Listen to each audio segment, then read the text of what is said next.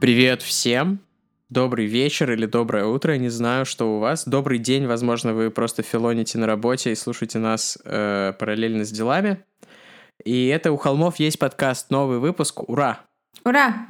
И это Тима и Валя. Я Валя, это только что был Тима, для тех, кто вдруг, может быть, не знал или забыл.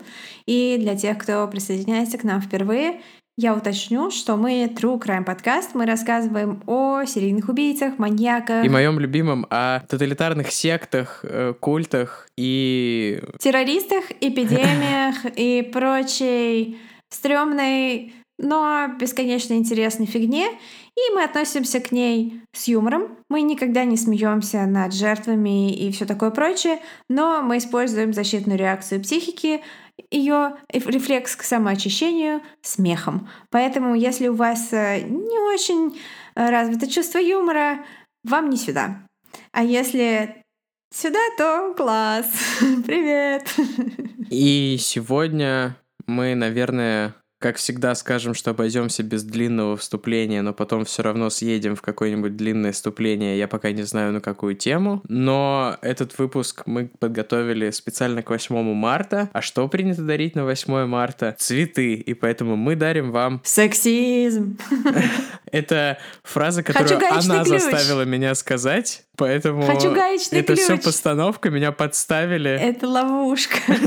На самом деле, на самом деле, я считаю, что цветы это странно, потому что они умирают, и если даришь цветы, лучше дарить цветы в горшке. Кстати, про цветы, которые умирают. Да, мы дарим вам самый главный цветок всея True Crime а. Самую главную женщину всего True Crime а, как мне кажется, тоже. Ну да, такую фею крестную True Crime а. Хотя вот теперь я думаю, что я не прав, потому что, наверное, главная женщина True Crime это какая-нибудь маньякеса, Потому что говорить, что главная женщина это жертва, неправильно. Нет, это правильно, потому что наша сегодняшняя героиня хотела быть известной, хотела славы и всеобщего признания, хотела, чтобы ее лицо узнавали. И мне очень нравится ситуация, где это случилось именно так, то есть ее лицо узнаваемо, а имя и лицо ее убийцы неизвестно абсолютно никому. Обычно же все убийцы хотят какого-то там признания, ну не все, но многие убийцы хотят признания, обожания, хотят быть селебрити, а здесь э, селебрити стала именно жертва. А обычно, как правило, э, жертв забывают. Ну, то есть вот кто назовет какие-нибудь имена жертв э, серийного убийцы, да, это просто цифры обычно. А здесь она стоит особняком, она особенная, она... Это безумно трагическая история, но это история о том, как в очень странной, зловещей и извращенной форме исполнилась главная мечта этой девушки в жизни. Мне кажется, мы так долго ходим вокруг да около ее имени. Да все догадались уже. Но все прочитали название все выпуска прочитали и название описание. выпуска. Да. Мы такие типа, чё? Точнее, вы все такие, чё? Мы с Валей такие, чё? Все такие, Все чё? такие, чё? Чё? Чё? Так и назовем этот выпуск. Черная орхидея. Чё? Сокращенно. Мы расскажем вам про девушку, которую русские кинопрокатчики совершенно по-уродски, как они, в общем, часто делают. Взять хотя бы тот фильм с Марго Робби, который перевели как «Конченая», он был «Терминал». Хотя, кстати, вот этот перевод мне нравится, что, ну, впрочем, неважно. Эм, рандомная отсылка, почему бы нет. А имя нашей сегодняшней героини перевели как черная орхидея. Хотя орхидея это orchid, а она Black Dahlia. Далее переводится как георгин, но георгин это какое-то такое очень мужественное слово, и в принципе черный георгин звучит как-то... Угрожающе. Да, и совсем не женственно, и у нас были даже всякие идеи про шутки, но цензура Валина их, мои шутки, короче, не пропустила в этот выпуск. Не, не эти только. Поэтому мы будем называть ее черная далее. Такого слова, наверное, в русском языке нет, но... Есть такое имя, есть такое даже имя женское Далия. Есть такая писательница по имени Далия Трускиновская. Не знаю, что еще сказать. Просто мы приняли такое решение и называть ее будем Черная Далия. Наверное, самое главное, что можно сказать про это убийство, это то, что оно до сих пор остается нераскрытым, по крайней мере официально. И это самое громкое нераскрытое преступление в истории True Crime. Валя говорит, что это вообще, типа, исток тру-крайма. Ну, мне кажется, что это, э, это одна из историй, которая меня привела в true crime, потому что это очень, ну, это эти фотографии, это все настолько графично и врезаешься в память, и э, поскольку это черно-белое, то в этом нет вот этого первичного ужаса отвращения, которое испытываешь, глядя на что-то такое. Поэтому, ну, я лично их рассматривала очень долго в свое время. И они по-своему красивые, они очень страшные и очень красивые. То есть ее ее смерть это своего рода произведение искусства. Ну, то есть вот даже эти крайм-син фотографии. Интересная мысль. Ну а говоря про искусство, стоит сказать, что есть, наверное, не знаю, десятки, сотни произведений, вдохновленных ее смертью. Есть black, black metal группа The Black Dahlia Murder. Все еще не black metal, а melodic death metal. Есть очень смешное видео из нулевых. Same shit. Different angle. Это на самом деле, да, металл как металл, не знаю, вообще разницы не чувствую. На самом деле чувствую. Это не важно, я не хочу об этом разговаривать. У нас есть выпуск на тему металла. Если вам интересно мое мнение по поводу металла, послушайте наш выпуск про black metal. Anyway, Э, снято десятки фильмов, сериалов, в том числе первый сезон, первый же вроде American Horror Story. Первый, первый, Про да. дом. Там Мгм. э, они живут чуть ли не на той улице, где нашли черную далию. Ну, нет, они живут там... э, Я была на том месте, где ее нашли. Там такие небогатые бунгало. А они живут на какой-то улице особняков. Типа, я думаю, в доме, который имеется в виду особняк вот одного из наших подозреваемых, о котором мы будем говорить позже. Потому что там же доктор в доме-то жил. Ну, если так, то... Да даже не знаю, что имели в виду создатели. Там же очень такая эклектичная... Ну, да. американская история ужасов, она очень мало отношения имеет к True Crime. Это всегда какой-то альтернативный взгляд на реальные события, Мгм. поэтому оставим это. Но, Есть- впрочем, здесь, извини, что перебиваю, здесь только альтернативный взгляд и имеет место быть, потому что факты, фактов всего там горсть. Ну, есть еще достаточно известный фильм 2006 года со Скарлетт Йоханссон и этими муж- мужиками категории «Б». Да ладно! Джош Хартнет — это был мужик категории А моей молодости. Он играл в фильме «Девственница самоубийцы» Софии Копполы. Ну, он, мне кажется, был вот э, в подростковом возрасте актером, которого хотели, а сейчас, ну, не знаю, какой-то Мэтт Деймон для бедных для бедных, потому что просто Мэтт Деймон для бедных — это этот Марк, как его? Ну, я поняла. Уродливый, мерзкий, мелкий чувак, я поняла. Марк. Который играл в, Бо- Бор, в новых частях Борна. Не-не, Который еще не играет Джереми какого-то... Реннер. А, ой, я... Вот, э- да, вот этого я просто ненавижу. Марк, я забыл, как его зовут. Который м, Deepwater Horizon. What? Ну, про это, про аварию на Персидском заливе. Марк. Неважно. Я думаю, что люди, которые слушают нас э, в офисах, они уже такие кричат имя и фамилию этого человека, их коллеги такие, что?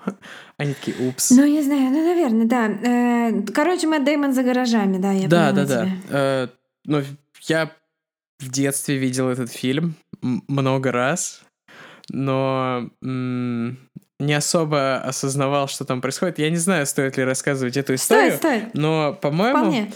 Я считаю, стоит.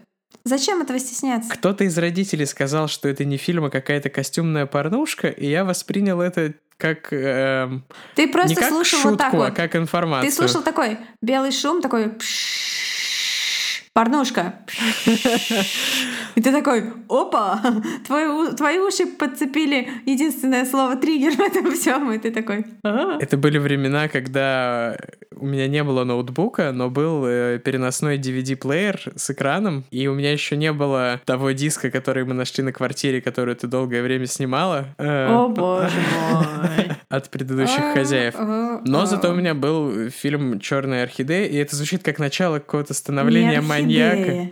Фильм называется Черная орхидея, и на моем диске было написано Черная орхидея. Поэтому я, по- я бы попросил. это... А, ну это аллюзия к дикой орхидее, которую показывали по, да, да, ночам, по ночам, когда я была маленькая. И там есть несколько очень невнятных, на самом деле, постельных сцен. Ты пересмотрел вчера, я так понимаю, да? Я вчера пытался пересмотреть, но я посмотрел где-то час двадцать и уснул, потому что фильм, ну, нуарчик, и он ну, располагает к тому, чтобы уснуть, честно говоря. Он просто говно, этот фильм, если честно. Он снят по блестящей, абсолютно великолепной книге Джеймса Элроя, которая издавалась на русском языке. Блин, наверное, она называется Черная орхидея, я так думаю. Но даже если ее издали до фильма и она называлась Черный георгин, то после релиза фильма она всегда называлась Черная орхидея во всех магазинах, потому что все всегда так делают. Если выходит экранизация, то называют как экранизацию. Точно так же, как нельзя найти Филиппа Дика, ну уже можно, потому что сейчас типа стало модно бахать на прокатчиков. Нельзя найти книжку э, «Мечтают ли андроиды об электроовцах», можно найти только бегущий по лезвию бритвы. Ну вот я открыла Google, действительно, эта книга называется Черная орхидея по-русски. Но книжка эта блестящая, она тоже излагает одну из теорий о том, что произошло с Черной Дали это версия Джеймса Элроя, а он как раз очень крутой криминальный журналист, и у него свое телешоу, сейчас он, по-моему, уже очень старый дедушка, и фильм «Секреты Лос-Анджелеса» тоже снят по его книге, поэтому mm. всем любителям нуара, любителям crime и, в принципе, вот этой вот всего этого жанра. Это смешно, потому что ты имеешь в виду фильм LA Confidential, там играет Кевин Спейси, который сам в своем роде true crime теперь. Да, да, то, собственно, вообще полный постмодерн. Наша мама, надо отдать ей должное, всегда говорила, что с Кевином Спейси что-то не так. Она говорила, он скользкий. Между прочим, про Кевина Спейси еще ничего не доказано. Он недавно записывал какое-то видео и обращался к людям. Там никаких э, сабстеншили, там ничего пока против него нет. Я, я люблю очень Кевина Спейси. Ну ладно, ну там пока allegations, да. Да, alleged. Ладно, хорошо, я беру свои слова э, назад на 50%. Но знаешь, какие свои слова ты можешь не брать назад? Твои слова о том, что у нас будет какое-нибудь долгое рандомное вступление, и это было оно. Так вот, да, и этот фильм, я вообще не знал, что он про убийство, и про... Вообще, я просто смотрел, короче, на Скарлетт Йоханссон в белом обтягивающем платье и созревал как мужчина в свои там 12-13 лет наверное, стоит перейти уже к теме. Я так чувствую, что есть такое подозрение, что э, да. Хочется начать. 15 января 1947 года. Лос-Анджелес. Домохозяйка с дочерью выходят из дома и идут по делам. Им нужно отнести в ремонт пару обуви и сходить за покупками. Они направляются к автобусной остановке. Бетти, так звали домохозяйку, повернулась направо и увидела на пустыре, на перекрестке двух улиц, манекен. Подойдя ближе, она поняла, что на самом деле это тело молодой женщины. Женщина была полностью голой, она лежала на спине, ее руки были подняты над головой и согнуты в локтях на 45 градусов, ноги раздвинуты. Наверное, было не так неочевидно, что это не манекен, потому что девушка была неестественно белого цвета. Самым страшным, тем не менее, было не это. Тело девушки было разрезано пополам в области живота так, что Две части ее тела даже не прикасались друг к другу. На ней были синяки, порезы, сигаретные ожоги, а на запястьях и щиколотках и шее следы веревок. На 5 сантиметров с каждой стороны рот был разрезан в улыбку. Как потом выяснят патологоанатомы, ее пытали заживо около недели. Кормили фекалиями, срезали кожу и лобковые волосы и засовывали ей в вагину и ванус. Ей удалили матку, резали, жгли, били. Даже ее рот разрезали, пока она была еще жива, а убили ее только накануне того дня, когда нашли ее тело. Ее труп был тщательно вымыт, волосы были все еще мокрые, и кто-то снил из нее всю кровь. На пустыре не нашли ни капли. Именно поэтому она и была такого белого цвета. Очень скоро, еще до того, как узнали настоящее имя девушки, у нее появился псевдоним черный георгин. Есть несколько версий, откуда взялось это имя. Возможно, потому что в это время по городу висели билборды с фильмом «Синий георгин», а черным она стала, потому что красила волосы в черный цвет и часто ходила во всем черном, по словам людей, знавших ее при жизни. Другая версия заключается в том, что ее правда видели с черным георгином за ухом. Но происхождение имени не так уж важно. Значение имеет то, что под этим прозвищем о ней узнает без преувеличения весь мир. У нее было настоящее имя, разумеется. Элизабет Шор Шорт. Ей было всего 22 года, и она приехала в Лос-Анджелес, как и многие, для того, чтобы стать звездой. Иронично, но она ею действительно стала. Да, очень жестко. Элизабет Шорт родилась в маленьком городке в штате Массачусетс. Это примерно ровно на противоположном конце Соединенных Штатов. Ее родители были достаточно богатыми людьми, но все потеряли во время Великой депрессии. Так и не пережив свое разорение, отец ее имитировал свое самоубийство и что для того, чтобы скрыться от кредиторов, и скрылся в неизвестном направлении, чтобы начать новую жизнь. Но семья его долго считала его умершим. Мать Элизабет со своими пятью дочерьми была обречена на тяжкое существование, работу на нескольких работах, жизнь в крошечной квартире. Несколько лет спустя Отец Элизабет написал им письмо из Калифорнии с объяснением, что произошло. Он попросился, чтобы мать взяла его назад, но, конечно, его не приняли. Но, несмотря на бедность и лишение, Элизабет э, росла полной надежд. Она хотела быть звездой, хотела, чтобы на нее обращали внимание, и не мудрено, она была очень красивой, у нее были густые темные волосы, синие глаза и безупречная бледная матовая кожа. И чтобы как-то справиться с депрессией и грустью от э, безнадежного нищего существования в маленьком городке, она искала побег от реальности, и этим побегом стало для нее кино и театр. Еще с детства она постоянно тратила все свои заработанные деньги на сидение с соседскими детьми, она тратила их на походы в кинотеатр, и с подружками постоянно разыгрывала какие-то сценки и пьесы по ролям даже когда зрителей не было, просто потому что ей было это интересно. Она казалась со стороны очень уверенной, взрослой, сексуальной девушкой, не по годам, там 14-15 лет уже оказалась такой. Но на самом деле она была маленькой провинциальной глупенькой девочкой, которая мечтала о Голливуде. И в 19 лет она вычислила, где находится ее отец, и поехала к нему в Калифорнию, оставив позади свою жизнь в маленьком городе. Но воссоединение с отцом было не таким уж гладким, потому что он, конечно, ее принял, но в ее лице он искал бесплатную домработницу, которая будет просто ему помогать по дому в обмен на место, где он ей позволит спать. Но у Элизабет были совершенно свои планы на жизнь. Она начала встречаться с разными молодыми людьми, военнослужащими. И когда я говорю встречаться, это значит, что вот она просто с ними гуляла, принимала от них в подарок цветы, но как бы дальше не заходила. Она была реально хорошая девочка в этом плане, такая целомудренная, скажем так.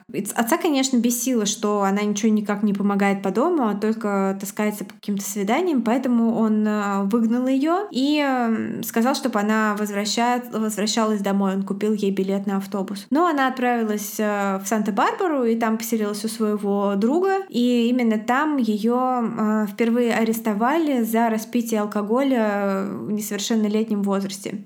И одна из ее знаковых вот таких культовых фотографий, ее макшот, это как раз сделано в 43 году, когда, соответственно, Элизабет, э, давайте отнимем от... Э, ей было 22 в 47 значит, в 43-м ей было 18 лет. После этого она поскиталась по э, Америке, жила то тут, то там, и в конце концов познакомилась в одном из джазовых баров, в которых она обожала ходить, познакомилась с военнослужащим по имени Гордон Франклин. Он был военным пилотом, красавчиком, бабником, но она ему ужасно понравилась. У них была такая страсть, не любовь, а именно страсть. Их очень сильно влекло друг к другу. Но потом его призвали на войну, и он улетел в Европу. А Элизабет не стала его ждать, потому что в это время она уже начала хотеть выйти замуж, начала хотеть серьезных отношений, а не просто какую-то интрижку. Она уехала в Флориду, и там буквально через несколько месяцев встретила любовь всей своей жизни майора авиации Мэтта Гордона. Забавно, что у них э, фамилия у одного и имя у другого одинаковые, поэтому очень много путаницы из-за этого. Ну, у девочки был типаж явно, да, Гордона. Если бы она была в России, то она бы запала на этого телеведущего, да? Да, на Гордона, безусловно. И с Мэттом у нее была действительно настоящая любовь. А, он написал письмо своей матери, и не одно, где говорил, что Элизабет особенная, что он хочет на ней жениться. У него не было денег на кольцо, поэтому, сделав ей предложение, он подарил ей красивые часы в качестве такого предпомолвочного подарка. Ну, насколько я понимаю, он был достаточно нищебродистый просто. Да, они все были там нищебродистые, мне кажется. Элизабет была просто невероятно счастлива. Она думала, что вот-вот ее хэппи-энд, и больше никуда не нужно переезжать, не скитаться. Все мечты сбылись. Но все оказалось не так просто. Войну никто не отменял. Ее жених улетел на фронт воевать с японцами, она осталась ждать. И вот война закончилась, и на второй день после ее конца Элизабет приходит э, телеграмма. Мэтт погиб, его самолет сбегал где-то по дороге домой. Элизабет так никогда и не оправилась от этой потери. Э, по словам тех, кто ее знал, она стала совершенно другим человеком просто за одну минуту. Вся надежда, все светлое и хорошее, что было в ней, оно умерло вместе с Мэттом. Несколько месяцев она сидела, запершись в своей комнате, читала и перечитывала его письма, плакала, ни с кем не разговаривала. А потом что-то изменилось. Она покрасила волосы в черный-черный цвет, потратила все скопленные деньги на черное притальное платье и туфли на высоком каблуке и уехала обратно в Калифорнию, где ее ждал, вернувшийся с войны, Гордон Фиклинг, ее бывший парень. Он не обещал ей жениться на ней, но он позволил ей поселиться вместе с ним в его маленькой квартирке в Голливуде. За время, что они были в разлуке, Фиклинг не переставал писать ей письма. Он хотел вернуть Элизабет. Отношения между ними, как я уже говорила, не были любовью. Это было очень жесткое физическое влечение, которое перемежалось ужасными ссорами и тонной драмы. В конце концов, они решили расстаться. Гордон вернулся в свой родной штат, стал пилотом гражданской авиации, и до самой смерти он оставался другом Элизабет и поддерживал ее даже материально, когда она нуждалась, и был ее таким доверенным лицом. А Элизабет решила остаться в Лос-Анджелесе и стать моделью. Но это было не так легко, денег у нее не было, работы не было, где жить тоже не было, потому что человек, который снимал квартиру, где она жила, уехал. И она занималась каким-то мелким жульничеством, арендовала квартиры и сбегала, не заплатив арендную плату, прожив там неделю или две. И занималась таким занятием, которое многие осудили бы, наверное, но вот я, например, не осуждаю, потому что, ну, отчасти понимаю, точнее, отчасти я даже что-то подобное делала. Она ходила на свидание, чтобы ее сводили в какой-нибудь ресторан поесть потому что все свои заработанные на случайных работах деньги она тратила на свой внешний вид для того, чтобы стать актрисой. Я в свое время на внешний вид, чтобы стать актрисой, конечно, не тратила деньги, но пару раз ходила на свидания в студенческие годы с какими-то чуваками постарше, которые могли себе позволить сводить меня в э, два самых крутых ресторана в вонючем маленьком городе, где я жила, которые я, конечно, никогда себе не могла в жизни позволить. Так что я вполне с ней солидарна, ну а чё такого? Никто никому ничем не обязан. Да, мне кажется, и сами мужики не против просто поболтать. Не обязательно все рассчитывают на секс всегда. Ты тоже стереотип, я считаю. Ну, вот и отлично. Вот и поговорили. Кстати, эм, маленький всратый город — это не Петербург, если что. Валя училась не в Петербурге. Нет, нет, я училась не в Петербурге. Я училась в поистине маленьком и всратом городе. О нем моя первая книга, в общем-то. Вскоре Элизабет устроилась на работу в ночной клуб, который держал э, очень богатый и успешный бизнесмен по имени Марк Хэнсон. У него было несколько кинотеатров и всяких других бизнесов в Голливуде, и он был очень близок с мафией, поэтому этот клуб был местом, где постоянно зависали всяческие мобстеры, а также звезды Голливуда и всяческая элита. На работу он брал только красавиц, и девочкам, у которых было, были стесненные обстоятельства в плане жилья, он предлагал место в своем, так сказать, пансионе благородных девиц, а именно койку на двуспальной кровати в каком-то помещении, которым он владел, которое стоило доллар в день. И если у девушек возникали проблемы с оплатой этой ренты, то с ним э, можно было, так сказать, договориться. В общем, именно, именно так, как вы подумали, договориться с ним. И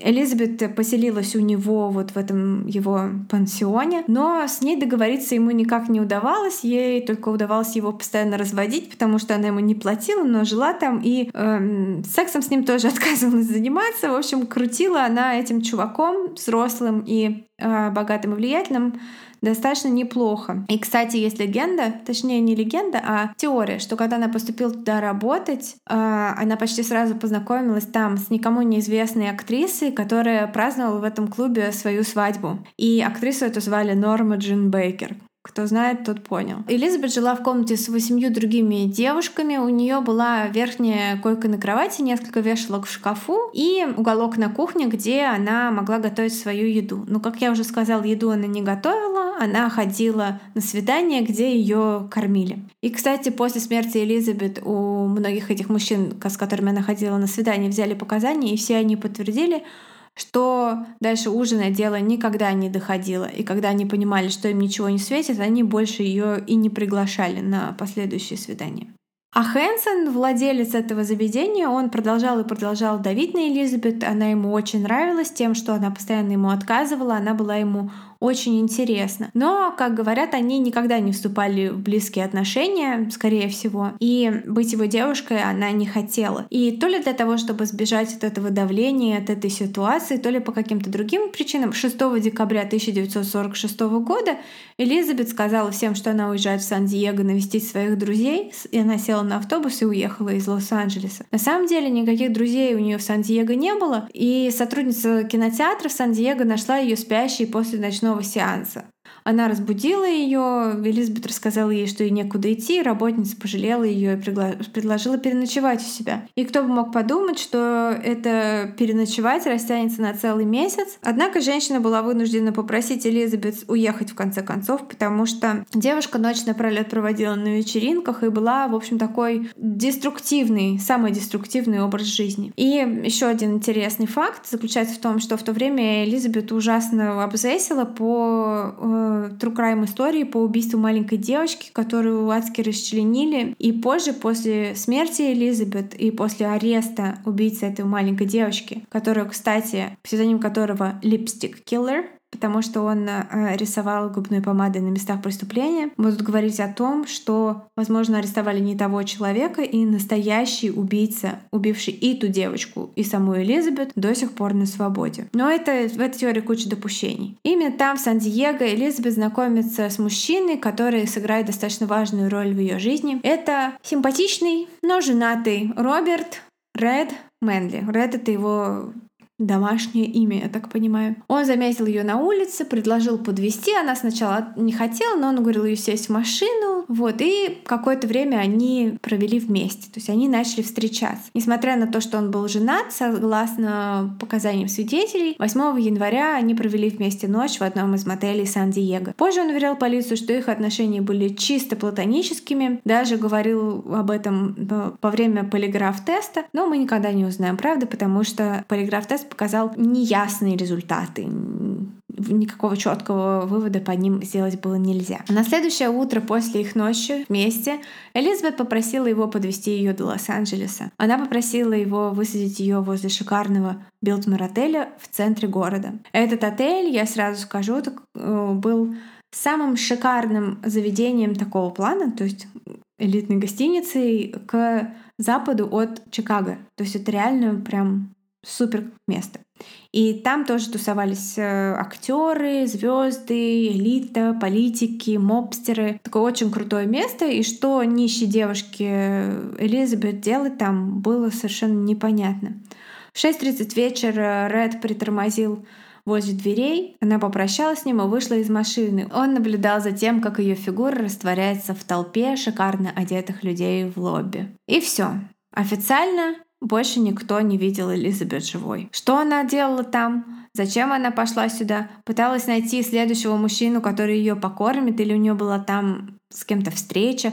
Ответа на этот вопрос нет. Но есть свидетельство того, что ее призрак обитает на десятом этаже этого здания. А в лобби-баре этого отеля до сих пор делают коктейль черное далее. Тем не менее, когда полиция начала копать всю эту историю, швейцар рассказал им, что видел девушку, похожую на Элизабет, которая сидела в лобби и ждала кого-то час или около того, а потом ей снаружи помахал какой-то человек в черном, и она последовала за фигурой в одну из боковых улиц и скрылась в темноте. Была ли это Элизабет или был это кто-то другой, или, может быть, она никогда не вышла из отеля Билтмор живой. Этого мы тоже никогда не узнаем. То, что было с ней с этого момента до утра 15 января, остается загадкой. Только один свидетель указывает на то, что в тот вечер, после того, как Ред высадил ее возле отеля Билтмор, ее видели в лобби-баре. Угадайте, какого заведения? Конечно же, отеля Сесил. И вот здесь я больше хочу поверить в то, что именно в отеле Сесил, про который наш выпуск, не помню, который по счету называется «Отель убийца», э, что вот в этом, вот в том месте с ней могло произойти все что угодно. Когда нашли тело, полиция работала вместе с ФБР и прессой, что, ну, надо сказать, не распространенная практика. Дело в том, что в то время полиция Лос-Анджелеса — это самое коррумпированное отделение полиции во всей стране. Фактически ими владеет элита пополам с мафией. На место преступления копы приезжают позже прессы что тоже происходит редко. Первая их находка — это то, что Элизабет убили не там. Кто-то привез ее, и положил тело в такой провокационной позе. Вывод этот сделан, потому что там нет ни капли ее крови, а ее тело полностью обескровлено. В своем заключении патологоанатом обозначил причину смерти Элизабет как удар по голове, а также, как мы уже говорили, установил, что большинство порезов, ожогов и ударов были нанесены ей, пока она была еще жива, и лишь несколько уже после смерти. Судя по характеру разрезов на теле, преступник был явно знаком с медициной, потому что он хорошо понимал анатомию человека. Когда полиция разыскала отца Элизабет, оказалось, что он живет всего в нескольких километрах от места, где было найдено ее тело, но он был сильно пьян, вообще не хотел сотрудничать, дверь не открывал и отказался отвечать на какие-либо вопросы. Он сказал лишь только, что не видел дочь с того момента, как э, выставил ее за дверь в 1943-м, не стал опознавать ее тело в морге и даже не поехал на похороны. Ее бывший парень, э, Гордон Фиклинг, сказал, что в последний раз отправлял ей деньги, что-то в районе 100 долларов, еще в декабре 46-го, а 8 января ему пришло письмо, где Элизабет делилась тем, что собирается уехать из Лос-Анджелеса в Чикаго и стать там фотомоделью. Полиция обошла все дома в радиусе нескольких километров, отыскала всех проживающих в округе врачей и студентов-медиков, но это ни к чему не привело. Однако им удалось установить, что последний, кто видел Элизабет живой, это Роберт Мэнли. Его тут же арестовали на глазах у журналистов, под вспышки фотокамер и в присутствии его жены. Но ни тесты на полиграфии, ни затяжные допросы не увенчались успехом. Он настаивал на том, что последний раз видел Элизабет, когда высадил ее у отеля Билтмор. На ночь убийства у него было железное алиби, поэтому, несмотря на неоднозначные результаты полиграфа, его пришлось отпустить. Никаких железных улик не было. Ну и, в принципе, насколько я понимаю, эти полиграфы — это фигня из-под коня, и от их использования отказались в конечном счете. В это время а, вовсю в прессе раздувалась история Элизабет. Ее превратили в проститутку, куртизанку, чуть ли не порноактрису, охотницу на мужчин, падшую женщину, и вообще причиной ее смерти назвали ее собственную порочность. Ну да, типа потому что она такая провокационная, а что она ходит воздухом дышит? Конечно, сама виновата. Ну, традиционный, да, victim blaming.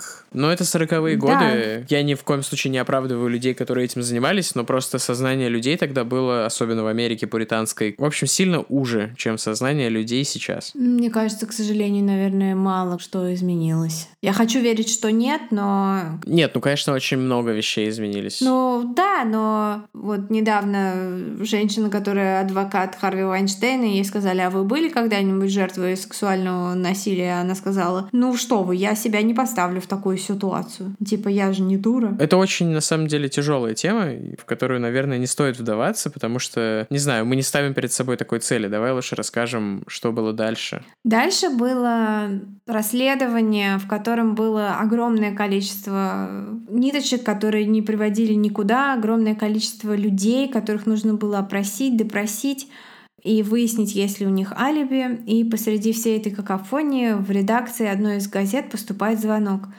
Звонивший попросил к телефону главного редактора и представился убийцей Черной Далии. Конечно, сначала все подумали, что это полная чушь, но, тем не менее, действительно позвали главного редактора к телефону, и он сказал, что ему, звонивший сказал, что ему не нравится то, как Элизабет изображают в газетах, конкретно именно в этой газете, и пообещал, что э, в доказательство того, что он говорит правду, о том, что он действительно убийца, он пришлет в редакцию посылку с личными вещами девушки, а они должны будут прекратить поливать ее грязью. И действительно, Действительно, на следующий день почтальон приносит в офис коробку, а в ней свидетельство о рождении Элизабет, несколько ее фотографий, некролог ее жениха, вырезанный из газеты, и записная книжка, на обороте обложки которой ее почерком на им, написано имя — Марк Хэнсон. Это тот самый владелец ночного клуба и место, где она жила. Все эти вещи были протерты бензином, так что на них не осталось ни следов отпечатков пальцев, никаких других улик, ничего. И также в коробке лежала записка, составленная из клеенных вырезок из газетных заголовков, очень криповая. Ее мы приложим к инстаграмному посту, чтобы вы посмотрели. И в ней говорилось «Вот вещи далее. Дальше ждите письмо». Но письмо так никогда и не пришло. То ли с убийцей что-то случилось, то ли он передумал, неизвестно. Точнее сказать, письма потом были и достаточно много, но все они были ложными. Признаний в убийстве Дали было 33, и их совершали и мужчины, и женщины, э, но все они э, оказались только поводом для полиции потратить время зря. Настоящий убийца так никогда больше и не выходил на связь. Только сумочку Элизабет и ее туфли нашли в помойке в тот же день, когда была доставлена посылка недалеко от полицейского участка. Но они тоже были протерты бензином, и на них не было никаких следов. Вот так вот выглядело расследование в первый год после смерти девушки. Но тем не менее, самыми главными и внушающими наибольшее количество подозрений кандидатами на роль убийцы Элизабет были четыре человека. Первого из них, собственно, Ред Мэнли, Роберт Мэнли, ее последний бойфренд. Высокий, стройный, рыжеволосый мужчина, женатый, как я уже говорила. То, с кем ее видели последний раз. Он очень активно сотрудничал с полицией, несмотря на то, что все началось с такого публичного позора, с этих фотографий, газетных заголовков, типа «Мужчина задержан по обвинению в секс-убийстве молодой проститутки» и его фотография в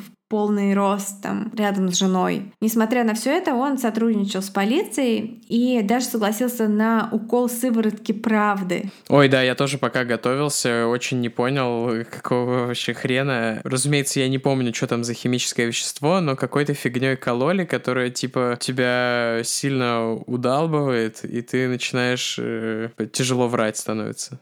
Но, конечно, нельзя назвать что ее сывороткой правды на самом деле. Это, это медицина 1940-х. Добро пожаловать. Потри грязью.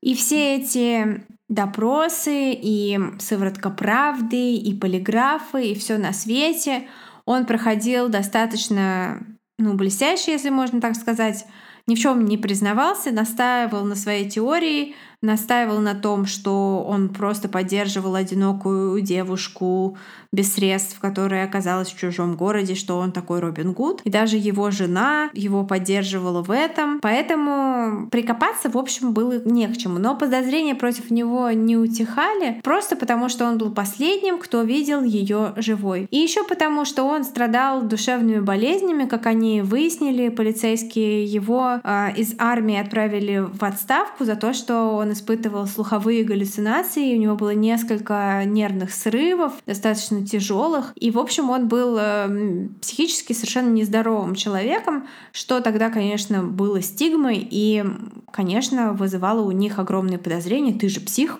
и эту женщину убил псих, посмотрите, как ее убили. Псих, псих, вот, это наш подозреваемый. Но, тем не менее, не было ему предъявлено никаких обвинений, и в конце концов Реда оставили в покое. Следующим подозреваемым был, собственно, Марк Хэнсон. Про эту теорию очень много рассказывается в недавней книге под названием «Черный георгин. Красная роза». На русском языке ее нет, а, но я ее читаю на английском языке.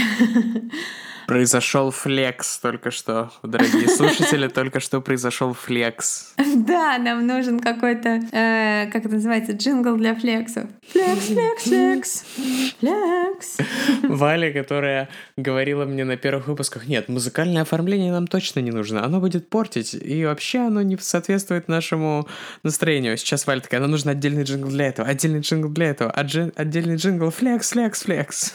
Я вошла во вкус. Я могу сама себе делать джинглы, я человек-оркестр. Я могу делать джинглы для всего. А, Марк Хэнсон. Средних лет, богатый бизнесмен, любитель молоденьких девушек, э, типаж, который сейчас бы назвали хищником, потому что он э, был невидимым и ходил в тепловизоре и убивал людей. Что?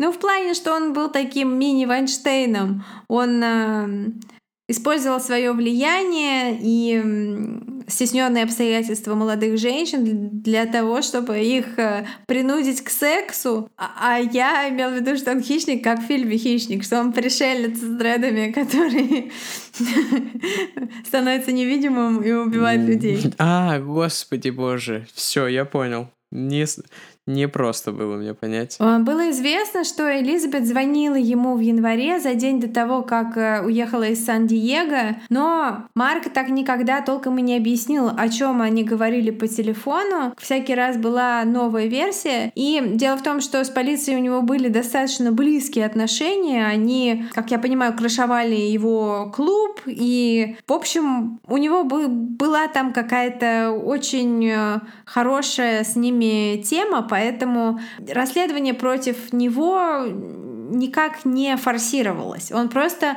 числился в списке подозреваемых. И, конечно же, в отеле, в том самом, где Элизабет видели последний раз, он был просто завсегдатаем, он там частенько тусил. И можно предположить, что она назначила встречу ему именно там, что это он ей махал рукой через стекло. Трудно только предположить, что этот чувак был именно тем, кто ее вот разрезал и все такое прочее, потому что у него никаких медицинского никакого образования нету. Ну, не выглядит он как человек, который именно своими руками что-то такое может сделать.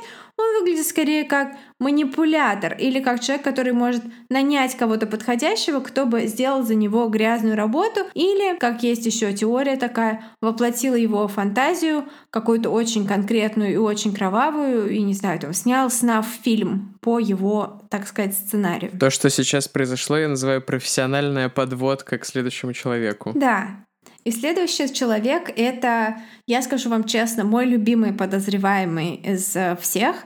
Я считаю эту версию самой легитимной. И его зовут Лесли Дилан. Фот фотки всех подозреваемых мы приложим к посту в Инстаграме. Лесли был шестеркой Марка Хэнсона. Он был бывшим работником морга, который, собственно, помощником, как это сказать, как это по-русски, в рубрике «Как это по-русски», помощник человека, который делает, вот, бальзамирует и вот все такое вот, э, готовит э, тело к похоронам. Ой, я даже не знаю, есть ли какой-то отдельный термин у этого всего. Ну, по-английски, по-английски есть прекрасное слово «мартишин». Мартишин. Как Мартиша Адамс. Не знаю, я, конечно, с этими людьми, к несчастью, контактировал, но как-то как у них job title называется, не спрашивал. А давай сейчас спросим у Google Translate. Гробовщик. Гробовщик. Ну, как-то мне кажется, что гробовщик — это такой типа столяр, который делает гробы. Типа столы, тумбочки, кровати, гробы.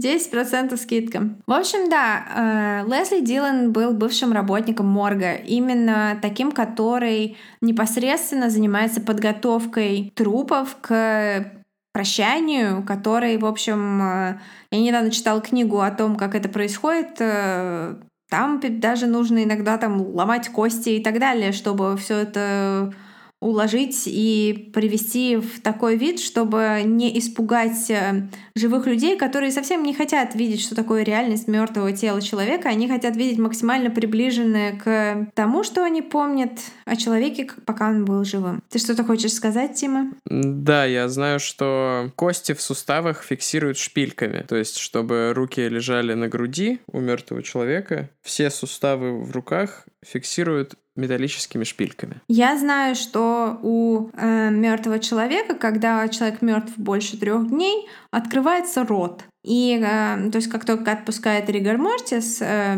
трупное окоченение, открывается рот. И этот рот невозможно закрыть никак, кроме специального механизма, который вставляется внутрь рта и суперклея. Если вы слушаете наш подкаст, когда ужинаете или завтракаете, то, во-первых, что с вами не так? Во-вторых, приятного аппетита. Да, приятного. От мартишьи. Нет, мы с тобой Wednesday, Wednesday Пагзли, конечно. Нет, нет, я рука.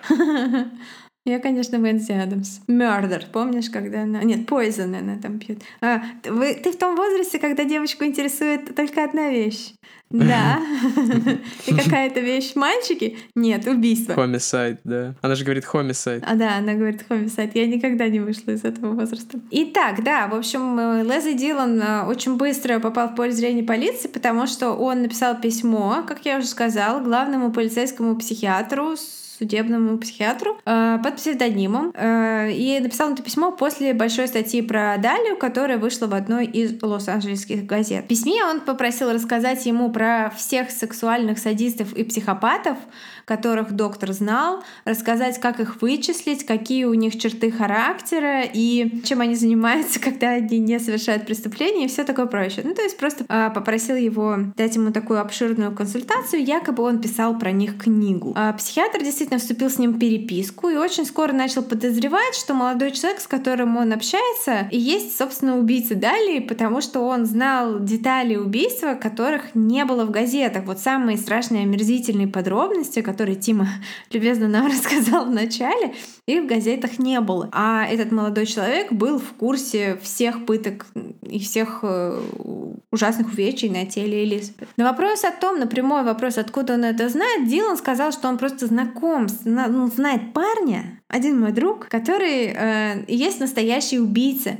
И тот ему как раз рассказал о случившемся во всех деталях и заинтересовал Дилана этой темой, и теперь Дилан хочет написать книгу про все про это. И он даже назвал имя этого человека, настоящего убийцы, но поиски не дали ровно никаких результатов, потому что этого человека попросту не существовало. Дилана задержали, допрашивали снова и снова, но он стоял на своем, упорно повторял свою теорию. И вот уже ему готовы были предъявить обвинение, тем более, что у него не было абсолютно никакого четкого алиби на неделю, когда Элизабет исчезла, и на ночь ее убийства. Внезапно находится тот самый человек, о котором он говорит. Оказывается, что имя, которое использовал Дилан, типа его какая-то такая кличка, не кличка, ну, то есть это не настоящее имя этого человека по документам. Погоняло. Погоняло, да. Он использовал погоняло, чтобы запутать полицию. Этим человеком оказался уборщик со студии Universal, где так часто тусовалась Элизабет в надежде, что кто-нибудь ее заметит и предложит ей роль или хотя бы поесть даст.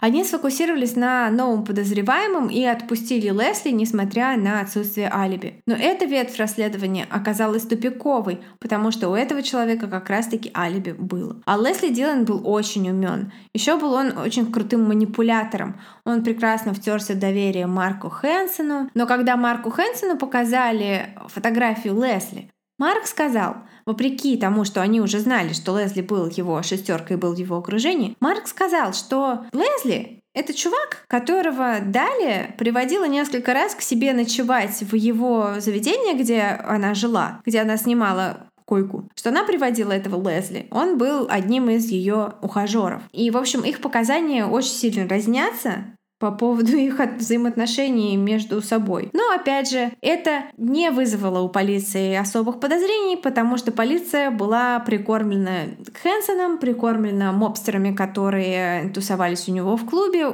Там была какая-то огромная теория заговора явно, в которой Элизабет была абсолютнейшей пешкой. И в книге, как я уже говорила, «Черный георгин, красная роза» излагается как раз теория, а, в которой говорится, что Марк Хэнсон нанял Лесли Дилана для того, чтобы избавиться от Элизабет по тем или иным причинам. То есть, может, потому что просто его бесило, что вот она его отвергла, может быть, по каким-то другим причинам. Я думаю, даже скорее всего по другим причинам. Но Хэнсон не подозревал, что Лесли садист-психопат, что он не просто сделает так, чтобы девушка пропала без вести, а он устроит из этого вот такое вот ужасное шоу. Эм, согласно этой теории, Хэнсон и Дилан в ночь, когда Элизабет видели в последний раз, отвезли ее в мотель Астер. Фото этого мотеля мы приложим. Это место было хорошо знакомо Дилану, он там подолгу останавливался раньше.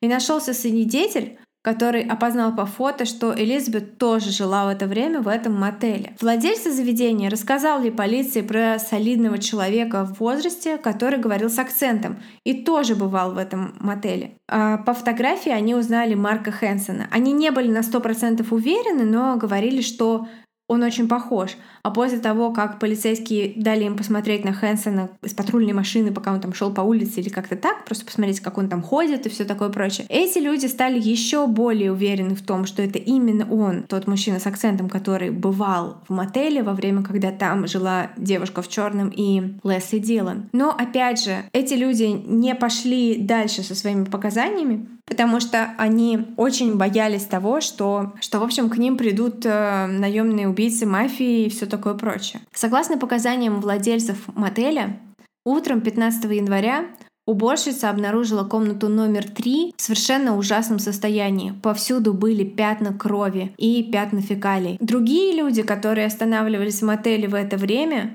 сказали, что тоже видели Элизабет и мужчину, похожего на Хэнсона, на территории заведения. И девушка выглядела заплаканной и как будто бы под наркотиками. Жила она в номере 9.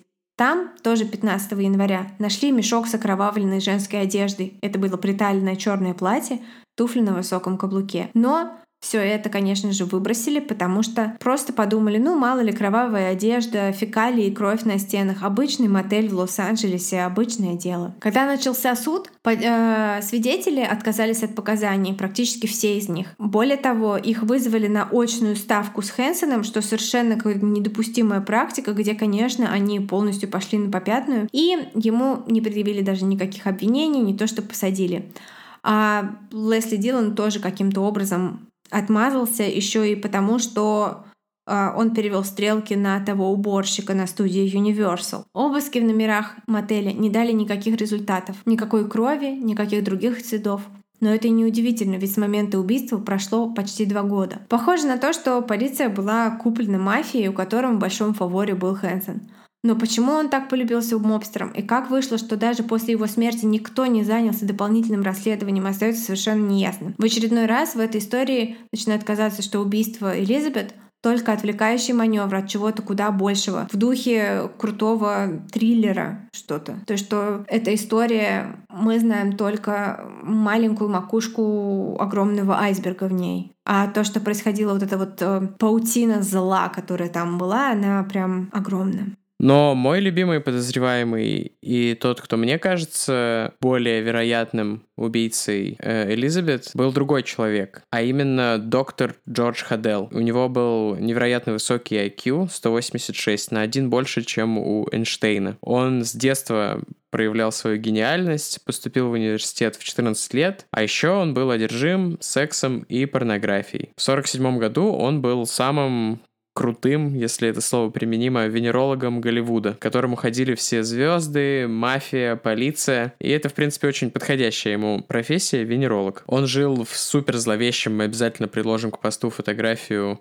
похожем на лабиринт особняке под названием Soudal House. Там, по воспоминаниям его детей и других очевидцев, он устраивал ни с чем не сравнимые вечеринки, а даже скорее оргии, полные наркотиков, секса, странных вещей, с участием мафии, голливудской элиты и э, его любимых художников-сюрреалистов. Вечеринки, вечеринки представляли из себя что-то, наверное, похожее на фильмы Дэвида Линча, всякие красные карлики в красных драпировках и все такое. Он был близким другом звезды сюрреализма, художником и фотографом по имени Мэн Рэй. Полиция заинтересовалась Хаделом на самом деле в связи с другим делом. В его доме была установлена прослушка, потому что его собственная дочь в возрасте 14 лет обвиняла его в ужасных преступлениях. По ее словам, он пускал ее по кругу на своих э, пресловутых вечеринках и сам принимал участие в изнасилованиях. Есть даже такая, я не знаю, насколько подтвержденная, по-моему, не очень подтвержденная теория, что у него есть внучка, которая при этом его дочь, то есть его дочь родила от него ребенка. И вот эта вот самая дочь обвиняла его в этих ужасных преступлениях, но, несмотря на то, что ее слова подтвердила аж четыре свидетеля, тем не менее, ему был вынесен оправдательный приговор по этому делу, потому что, ну, кто поверит э, девочке-подростку, подростку, которая хочет причинить неприятности отцу из чувства протеста. Уже во время того процесса стало ясно, что у него есть могущественные покровители. Но прослушка это помогла выявить несколько весьма будоражащих вещей про Хадела. Например, то, что он более или менее ответственен за смерть своей секретарши, которая несколькими годами ранее скончалась от передозировки. Обстоятельства ее смерти изначально казались подозрительными, потому что Хадел, который обнаружил ее, сжег до приезда полиции часть ее вещей, но расследованию опять не дали ход, что говорит о нечистоте э, полиции Лос-Анджелеса, пресловутой в то время. Однако нашлись свидетельства того, что секретарша раскопала некую информацию, которая серьезно инкриминировала доктора, намеревалась либо пойти с ней в полицию, либо шантажировать его, но никто не стал копать глубже, даже те самые полицейские, которые получили ордер и поставили вот эту прослушку. Жучки постоянно ловили всякий трэш, э, вроде женских криков, звуков жесткого секса, плача, попыток вызвать э, 911. И, кроме всего прочего, Хадел, это очень такая знаменитая фраза, сказал, допустим, что я убил Далию, им этого не доказать. Они не могут поговорить с моей секретаршей, потому что она мертва. Однако доктора никак вообще не преследовали за убийство и никаких обвинений даже не предъявили в его адрес. Вскоре он уехал из Лос-Анджелеса сначала на Гавайи, а затем на Филиппины в Манилу, про которую есть смешной фильм с Александром Невским, кстати. Внезапный, внезапный вброс. Эм, но вот это его переезд на Филиппины еще аукнется, позже об этом скажем. После смерти своего отца э, Стив Хадел, который был полицейским в Лос-Анджелесе, что-то там больше 30 лет проработал в LAPD, он стал разбирать э, вещи Джорджа, доктора Джорджа, и наткнулся на фотоальбом, в котором среди прочих, э, более или менее обычных снимков, э, были две фотографии, которые показались ему знакомыми. На них была девушка с кудрявыми черными волосами, смотрящая вниз. Черная далее. Так ему показалось. Ну да, нету ясности по поводу того, что на фотографиях была именно черная далее. Провели несколько экспертиз в разные годы по анализу изображений, но там результаты неоднозначные. Ну, то есть это не четкое нет и не четкое да. Кроме того, Стива потряс тот факт, что поза, в которой нашли тело Элизабет, была очень похожа на изображение женщин на картинах э, любимого художника его отца, Мэн Рэя, которого я уже упоминал. Его отец был одержим искусством, вот этим вот современным сюрреализмом и был очень эксцентричен, и с этого момента он начал копать. Сразу же его расследование встречает сопротивление, причем, насколько я понимаю, он это расследование начал уже уйдя на пенсию из LAPD, и спустя столько лет все равно есть ощущение, что кому-то есть что скрывать. Без сомнения, убийца Дали, скорее всего, мертв, но, очевидно, ее смерть была частью чего-то гораздо большего и страшного, что иначе зачем кому-то держать э, в тайне подробности этого дела до сих пор. Интересно также то, что большая часть улик по делу Черной Дали просто испарилась. Несмотря на то, что дело до сих пор считается открытым, никто даже не знает, в какой момент оригиналы многих документов и физические улики, например, такие, по которым можно было попробовать собрать ДНК, были просто-напросто утрачены. То есть вот в этой книге они были, а при следующей ревизии их просто не нашли. А они хранились под замком в сейфе и, по сути, просто исчезли оттуда. И интересно отметить, что коробки с уликами по другим нераскрытым убийствам 47 года остались нетронутыми, то есть это не было какой-то систематической ошибкой. Стивену стало известно, что в 49 году отец был одним из главных подозреваемых по делу Дали, и многие полицейские, большинство из, из которых уже на момент его расследования были очень старыми или вовсе умерли, верили, что доктор с Франклина-Авеню из этого дома ужасного и был тем самым убийцей. Собственно, в начале, когда Валя говорила про дом из American Horror Story, она имела в виду именно этот дом. Он действительно криповый, ужасающий. Фотография будет в нашем инстаграме. 67 год э, доктор провел на Филиппинах, и Стивен обнаружил, что там была убита женщина по имени, я могу его исковеркать, прошу прощения, Люсилья Лалу или как-то так. Ее тело было разрезано, а руки закинуты над головой, точно так же, как у Элизабет. Кроме нее он нашел еще несколько предполагаемых жертв его отца, которые были в тех местах, когда он там жил недалеко, до и после Элизабет. Э, с теорией Стива согласны многие, и его книга стала бестселлером, он побывал в гостях на куче телешоу, однако есть и противники теории. Особенно после того, как он э, стал э, еще немного покопав и подумав, стал э, пытаться доказывать, что его папа это зодиак. Ну и в целом его отец, э, доктор Хадел, был ужасным человеком, и, скорее всего, те обвинения, которые к нему предъявляла его собственная дочь про изнасилование и всяческий абьюз, это правда. И можно сказать, что Стивен просто пытался отомстить своему уроду отцу, но лично мне и многие, на самом деле, это, наверное, самая популярная теория, что именно он является убийцей Элизабет, потому что, опять же, медицинские навыки у него были, он был доктором, и он явно был into some weird shit. Ну да, здесь без сомнения. Король отвязных, странных, э, как это сказать, э, маргинальных вечеринок. Вечеринка Доктор, у Хадела дома, вечеринка у Хадела дома. Да, куда ты идешь сегодня? Да, меня венеролог на вечеринку позвал. Но кроме этих подозреваемых было еще много других имен, которые вызывали интерес у полиции в разное время.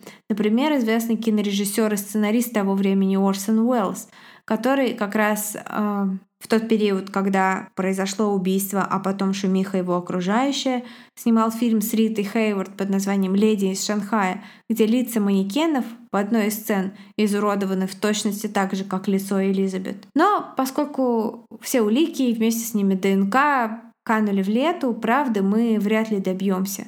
Те, кто знает ее, или мертвы, или скорее умрут, чем начнут говорить. Так показало время. Все, что нам остается, это лицо Элизабет. Прекрасная, мертвая, знаменитая, ее сбывшаяся мечта, ее страшная трагедия, ее разбитая жизнь. И да, это прекрасная женщина, которая является для меня лично, я думаю, для многих символом True Crime, и я рада, что мы записали про нее выпуск. Ну вот, э, не хочу портить твое красивое заключение, но в качестве маленькой ремарки хочу сказать, что вот это именно на лице повреждение называется, даже имеет собственное название, не из, из Элизабета, оно существовало и до этого, это же улыбка Глазго или улыбка Челси еще ее называют. Э, это такой распространенный тип увечий среди гангстеров Великобритании. Спасибо за интересный факт.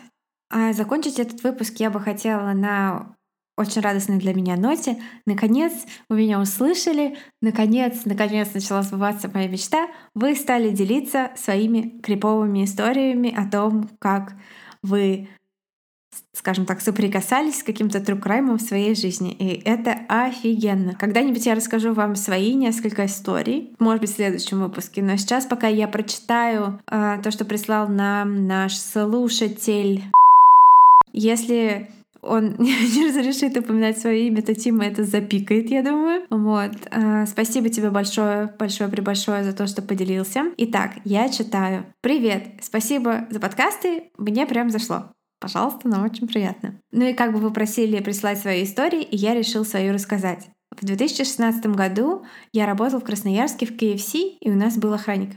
KFC. Да, KFC это не просто, это вам не хихоньки-хахоньки. Да. Такой забавный с виду человек разговаривал постоянно со всеми, аж не заткнуть, высокий, здоровенный, лысый, но добрый. Рассказывал обо всем, рассказывал, что в армии служил по контракту, про то, что сидел недолго, не знаю, правда, за что. То ли не рассказывал, то ли я и не запомнил. Знаю только, что недолго. Работали с ним примерно год. И в один день он просто перестал выходить на работу. Ну, мы не задумались, почему. Может, уволился, может, на другой объект поставили. Потом мне скидывают новость из какой-то новостной группы ВК, а там фотографии со следственного эксперимента, и на них он, только глаза такой черной полоской закрыты. В статье говорилось, что он убил двух женщин. Одну за 11 лет до этого расчленил и выбросил около дорожного забора по пакетам, в скобках. Она все это время считалась пропавшей. Другую убил за год до новости и также расчленил и, вы... расчленил и выбросил. Пришел сознаваться сам, так как замучила совесть. За первую жертву его не судили, потому что срок давности преступления вроде как истек. Мотив и там, и там один. Они сидели у него дома, выпивали, но и подвыпившая девушка как-то его оскорбила по типу импотент, а он ее зарезал ножом. Честно, я пытался найти саму статью, которую мне тогда-то скидывали, но не нашел, зато нашел другую на другом ресурсе. Ссылка. Сразу скажу, я пересказал статью, которую когда-то прочитал, и в, э, в чем-то я могу ошибаться, но в той статье, которую я скинул, не совсем все так. Не знаю точно, какая из них достовернее. Спасибо большое. Нам интересно, ваш опыт именно общения, потому что хочется знать, каково это вам было общаться и работать с убийцей, и вы рассказали, какой он был в общении, и это самое интересное для нас. Вот такой опыт э, это очень-очень любопытно. Спасибо большое за историю. Э, мы ждем новых историй, мы будем их зачитывать по одной. Если их будет много, может быть, будем отделять их в тематические выпуски. Я очень довольна. Еще раз благодарю. Такой вот у нас получился тематический выпуск на 8 марта с небольшим бонусом в конце от нашего подписчика и слушателя. Кстати, хотела сказать, что нам прислали вот буквально несколько дней назад еще одну историю, поэтому я протир... прям потираю лапки к следующему выпуску, и ее тоже читать, она жутко любопытная и прям такая кровавенькая, скажем так. А я не устаю говорить спасибо всем, кто проявляет интерес к нашему подкасту. Если бы не вы, мы бы давно перестали его делать, но я очень-очень-очень рад и благодарен, что вы нас слушаете. И мы ради вас вообще в любую погоду, в любом состоянии стараемся выпускать раз в неделю э, новый выпуск. И это были Тима и Валя в у холмов есть подкаст. Пока всем. У холмов, у холмов. Пока.